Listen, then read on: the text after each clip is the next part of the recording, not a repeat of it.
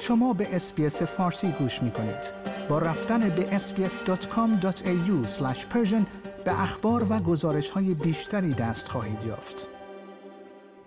استرالیایی هایی که پرداختی های تامین اجتماعی دریافت می کنند پس از شاخص بندی جدید این نوع از پرداخت ها پول بیشتری دریافت خواهند کرد.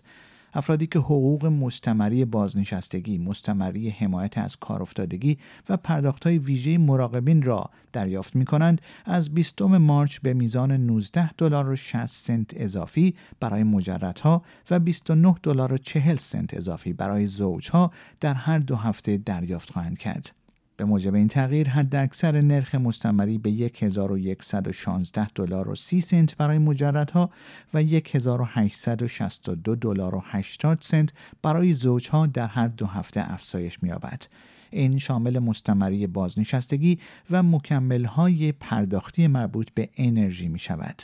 افرادی که از کمک پرداختی های مربوط به اجاره، جاب سیکر، پرداخت های ویژه مربوط به تک فرزندی و اپ ستادی دریافت می کنند نیز شاهد افزایش در پرداخت های خود خواهند بود.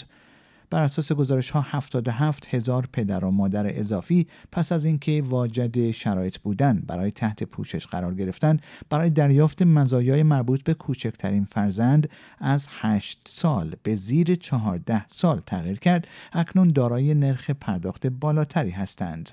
پرداختی های مربوط به تک والدین نیز 17 دلار و 50 سنت در هر دو هفته افزایش می‌یابد.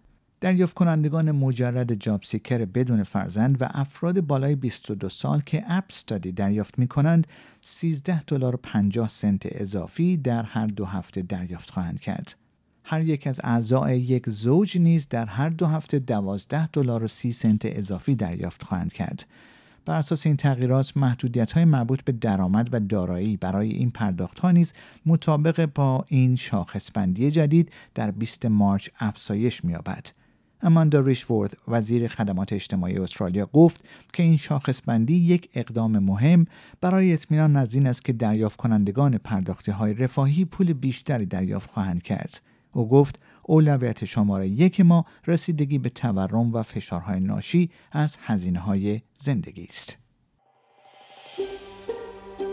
آیا می خواهید به مطالب بیشتری مانند این گزارش گوش کنید؟ به ما از طریق Apple Podcast، Google Podcast، Spotify یا هر جای دیگری که پادکست های خود را از آن می گیرید گوش کنید.